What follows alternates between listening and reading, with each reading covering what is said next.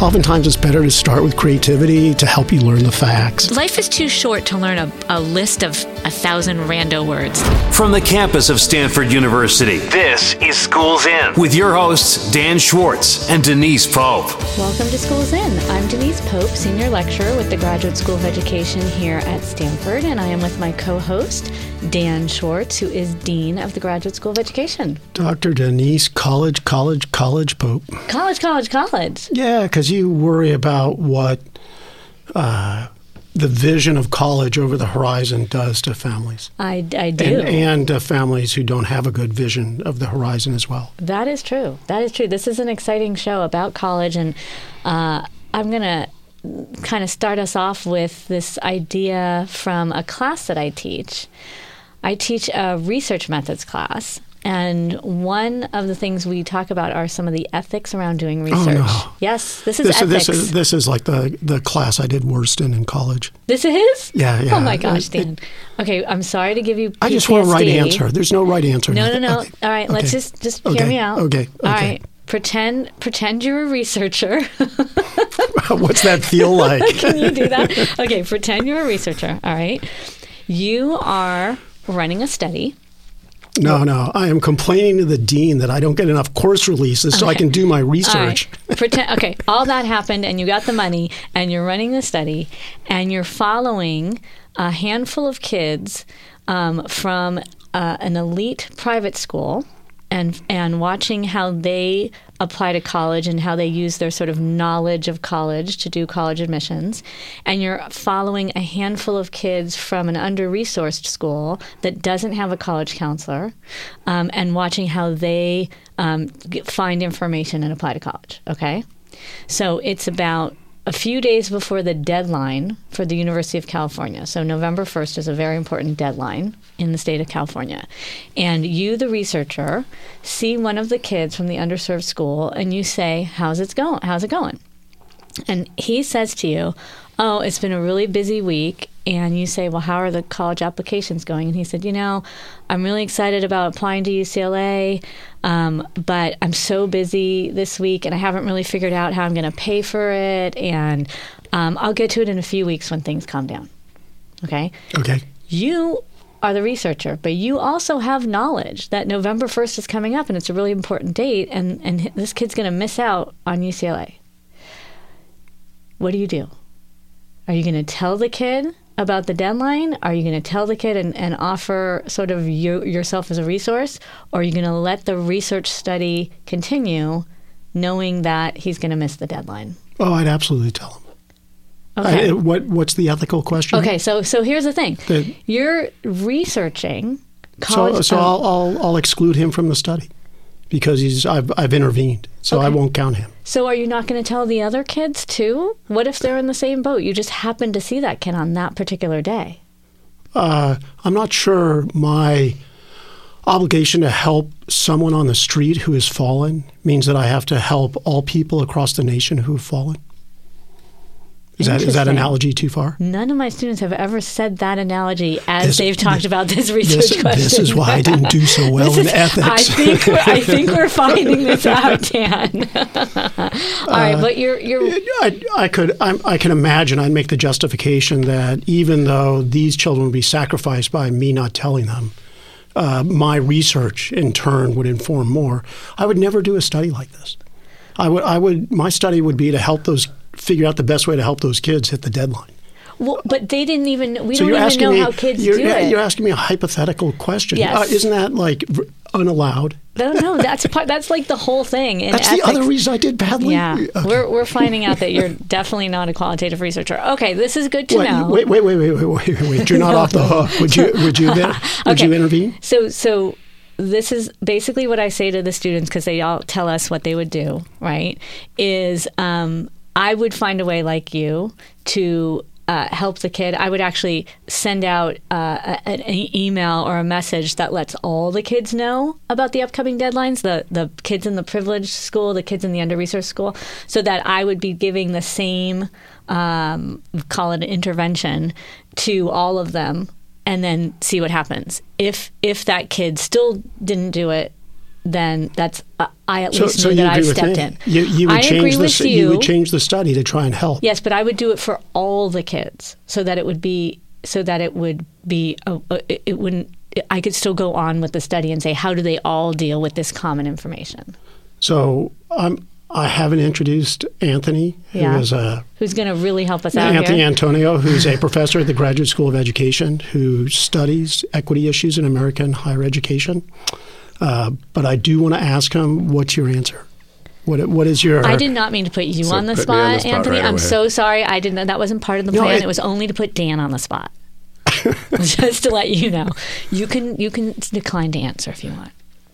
I think I would intervene similarly to you, Denise, but not directly to students. I would go to the counseling department and not name the student, not talk about the specific issue, but maybe talk about, use it as an occasion to talk about, you know, how do you manage or how do you communicate deadlines, et cetera, et cetera. Is that being, you know, Yeah. done in what kind of way. And depending on my relationship with them, if if I don't have much of a relationship with them, I wouldn't want to intervene too much. Um, just I just help the kid.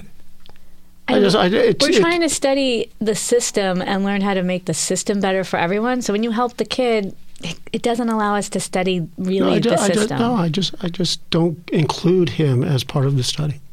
Uh, okay, okay, sorry. I, We can not, not only was I bad at ethics, I was stubborn about it. yeah, really. So, uh, Professor Antonio Anthony uh, studies higher education, and uh, he's been looking at how uh, schools, like secondary schools, can uh, help people get into college.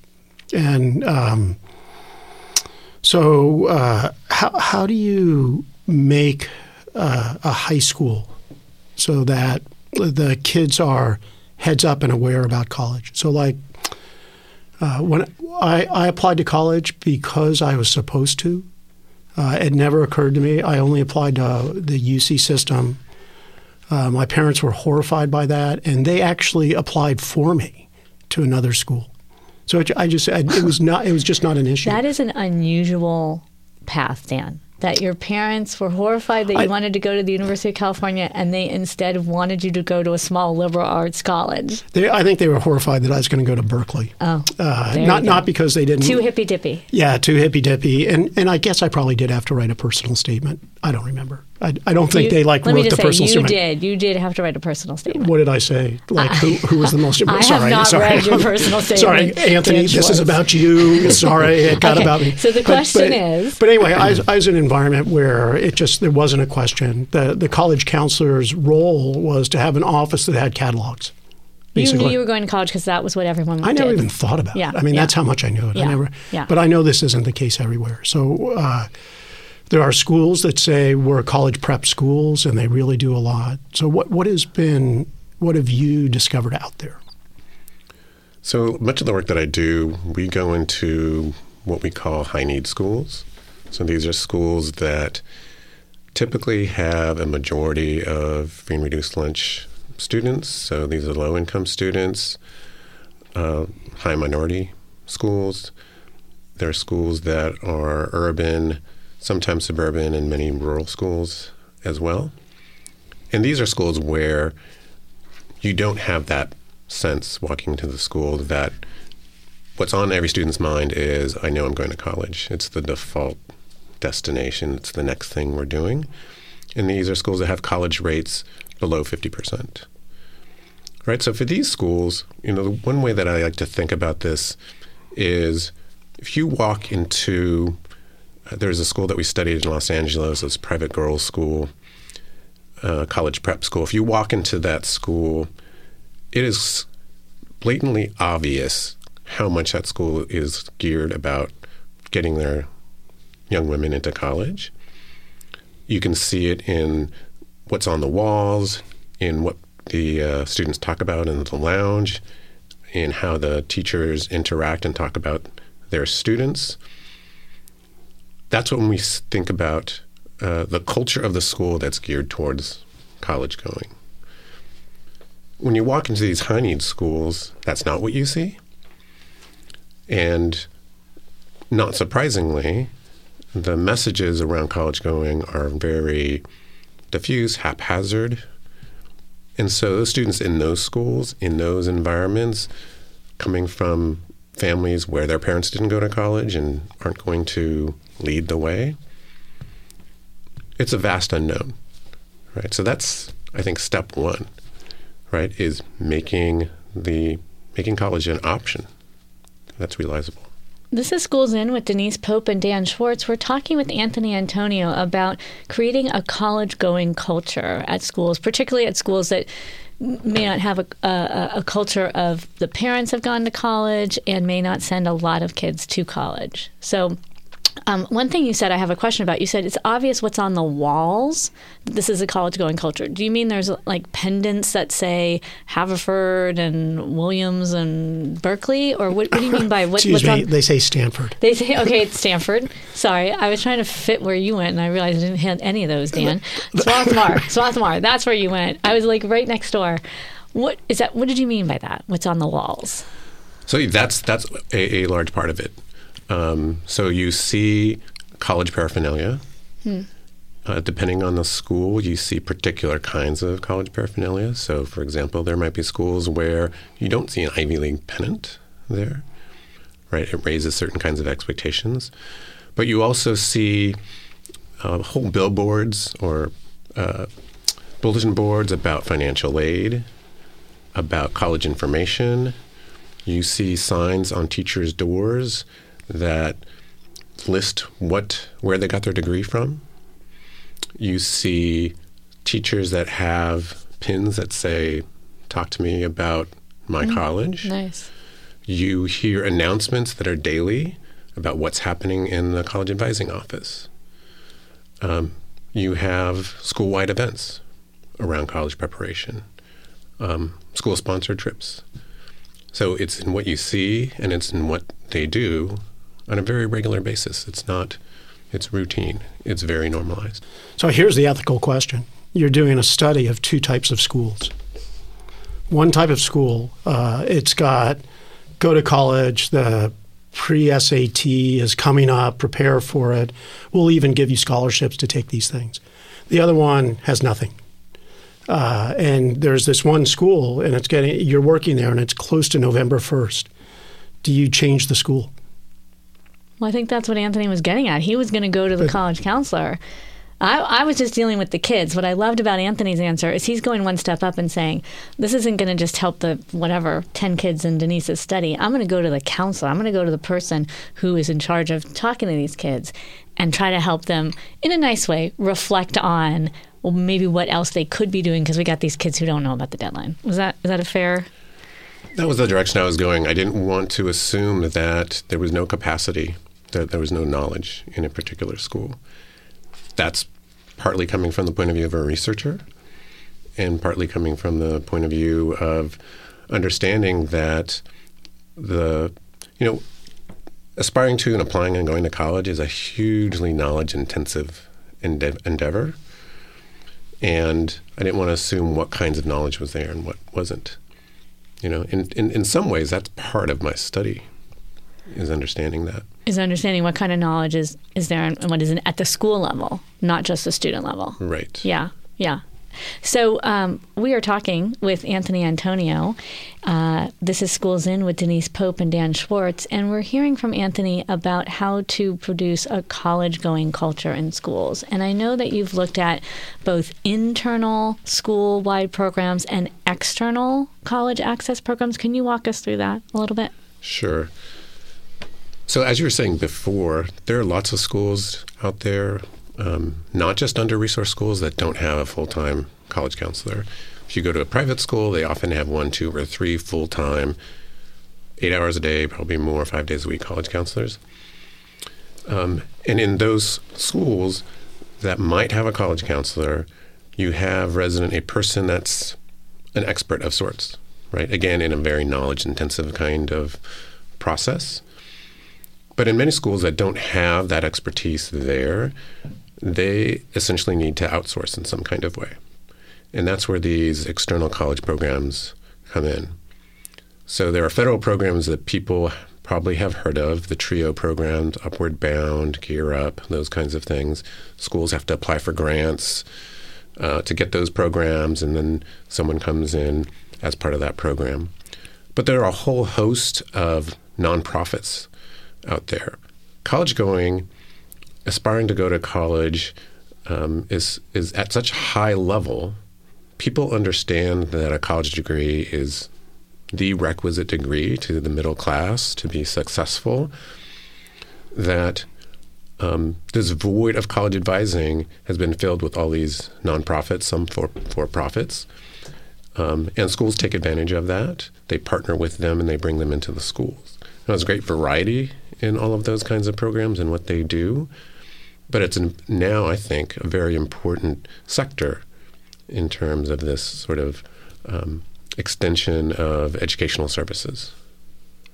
Not not to mention Varsity Blues, which is uh, another way that people can get access to college. Well, now we have to explain that, Dan. So, in two seconds or less, you want me to do it? you want to do it? Uh, people will buy the services of uh, individuals. Parents will buy the services of individuals to help their children get into college and to do some of the things you want schools to do. Sometimes those people may uh, be dishonest. Break, and, break the law uh, break the law and try and use uh, extracurricular ways to get kids into college. But but what that scandal really opened up, I think, for a lot of people was not that famous Hollywood people um, paid a lot of money and basically bribe money to get their kid in in nefarious kinds of ways and faking things, but it opened up the whole discussion of the countless ways that um, wealthy people, wealthy families have advantages in the uh, college admissions system because they can buy lots of things that help you get into college. This is Schools In with Denise Pope and Dan Schwartz. We will have more with Anthony Antonio and college admissions, and particularly how to get uh, college admissions knowledge happening in schools where kids don't necessarily have what Dan had, which is the, of course, I'm going to college attitude. We'll be back with Anthony Antonio next on SiriusXM. This is Schools In. I'm not an expert at this. Okay. I'm more expert than you. When you can't read in American society, you are really left out. With Dan Schwartz and Denise Pope from the campus of Stanford University. Welcome back to Schools In with Dan Schwartz and Denise Pope. We are talking today with Anthony Antonio about creating a college going culture particularly for kids who may never even cross their mind about going to college. So I, I assume some of this making a college going culture is down from the top, that the principal has to really put this as a priority. So I'm a principal, and I, I have decided I, I got to fix this. Uh, all my teachers went to college, so they have some knowledge, but there's things they're missing to about what it takes to get in. So how, how do I get started? Where do, where do I look? Well, I think or, you do look straight to your teachers. Mm-hmm. One of the big differences that we see in some of the schools is the ways that teachers, in particular, but also administrators, the ways that they see their role in the school. So, to oversimplify it, teachers might see their role in the school as I teach. What happens in the classroom is my purview. That's my specialty. That's my expertise if someone wants to talk about college or needs help with an application, I send them down the hall. And I think in the schools where the college going culture is much more pervasive, teachers see their role beyond teaching. They see a role in college advising. I can talk to this student. I may not be the expert, but I have some knowledge. I also have partners down the hall. I have partners perhaps in the principal suite as well. So the first discussion is really about changing the role, changing their view of their role as a teacher, expanding it to include college advising, and saying that college advising doesn't mean you know all the X's and O's and ins and outs of applying to college, but you do know something about college level work. You do know something about some of the requirements as they relate to the graduation requirements of your school. You're not a blank slate, and you can be part of the solution. So I'm, I'm the principal, and perhaps I'm inspiring, and I can get the teachers to believe that. Perhaps I'm not so inspiring, and I actually want to go find a SWAT team or some external group to come in and help me. Are there resources for that? Well, there are thousands of external college programs out there. These are nonprofits uh, that are in the community. They're funded by foundations, by local foundations, and they are looking for partners. There's approximately 30 to 40 of these organizations in every state. It's a lot. On average, some of those are federal programs, but the vast majority of these nonprofits. Um, so they're out there. Is there And- is there like a website? Go to college now. Fi- fix your college going culture. You are not going to come up with the website name, Dan. Fine. there is the National Association of uh, College Admissions. Um, it's called NACAC, It's called NACAC, just so you know. and they have a registry of these kinds of programs. So you can click on your state and actually find the programs that are in your state. Um, But And these- some, some are better than others. some, this is what you study, right? Yeah, some some are better than others. What they do varies quite a bit. Some are about academic enrichment because, of course, the academic piece is important. You need to have the grades to graduate to um, do the college level work. You also need sort of the knowledge of the process. You know, how do I apply? How do I think about where to even think about going to college?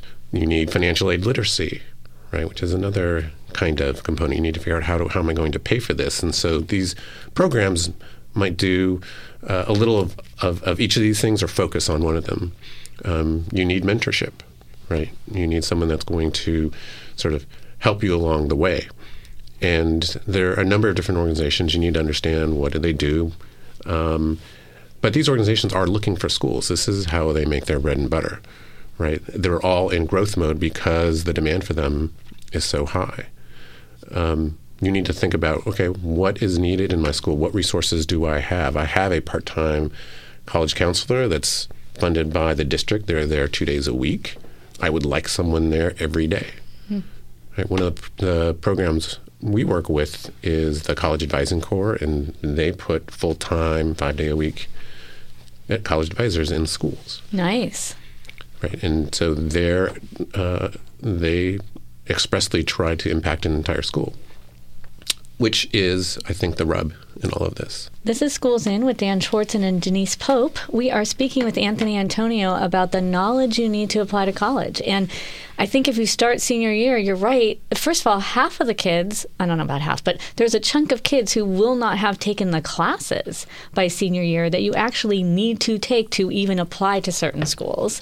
Um, and so that's starting way too late. Is uh, what's the year that you think we should start? Is it kindergarten? Is it ninth grade? Is it tenth grade? What, what would you say?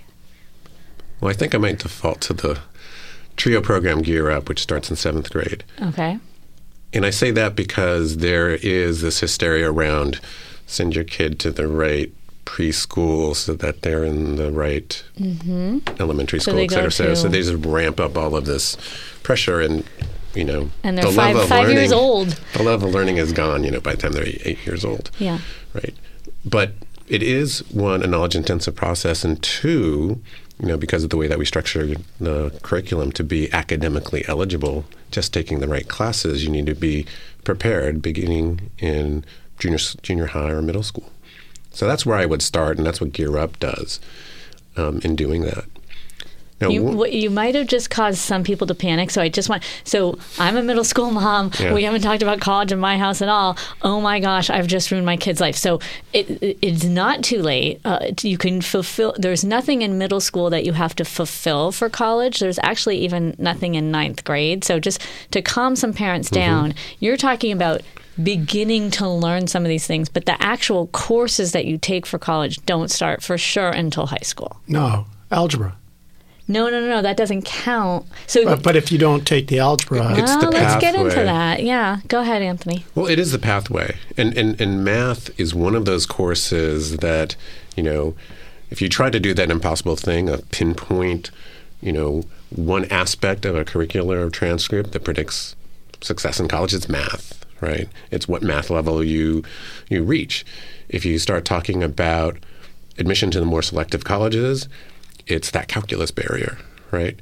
And because math is built on a set of prerequisites that start with recommendations in the junior high and the middle school into high school, that part matters. Yeah, you don't need to know, you know, what are the 3,000 colleges that look like when you're in seventh grade. So Denise, you're wrong. It is time to panic. So let me tell you. it's time to panic well, this now. Is what, so this is something that I do with Challenge Success Schools that I, I think Anthony would appreciate is we talk about when kids get into high school, multiple pathways to get to calculus because there's so Mm-hmm. many kids who come into high school who have not had that knowledge for whatever reason there's a lot of middle schools who, who aren't doing what they should be, be doing too that if you have multiple pathways to get there then you're not axing, uh, acing anybody out do you like that yes, and, and I, I agree. There are multiple pathways. Um, I think schools are doing a good job of thinking about well, what what kinds of courses can they offer in the summer that catch students up to be in a particular math track. Calculus is, is one of those courses that people point to, but when you look at admissions to the moderately selectives, they're not looking for calculus. right Right. Exactly. and that's They're an looking- important point Right. So it shouldn't be sort of viewed as this is my target. Right. Right. And I, so I think just to, to wrap things up here, um, it's not time to panic, but we do want people talking about hey, there's, uh, uh, we live in a society where if you go to college, it's going to make life a lot better for you than if you don't go to college. And there's things you need to do early on that are going to help you and make it easier than if you decide when you're in 12th grade to go to college. However, by the way, don't panic panic because you haven't done anything to muck up your kids permanently. But gosh, it would help, according to uh, Anthony, to get those conversations started a little bit earlier than senior year. And it's conversations not just with your kid, but with the school in particular. Right. Right. Oftentimes, the knowledge is there. So, Dan, you referenced, oh, at the school they just had a bunch of like knowledge pamphlets just laying out there. That's kind of the. It's called the clearinghouse approach to college mm-hmm. advising. You mm-hmm. just. It's knowledge intensive. You lay it out there, and students have to access it. So a lot of times, schools have this information and knowledge, but parents don't know it's there. They need to ask for it.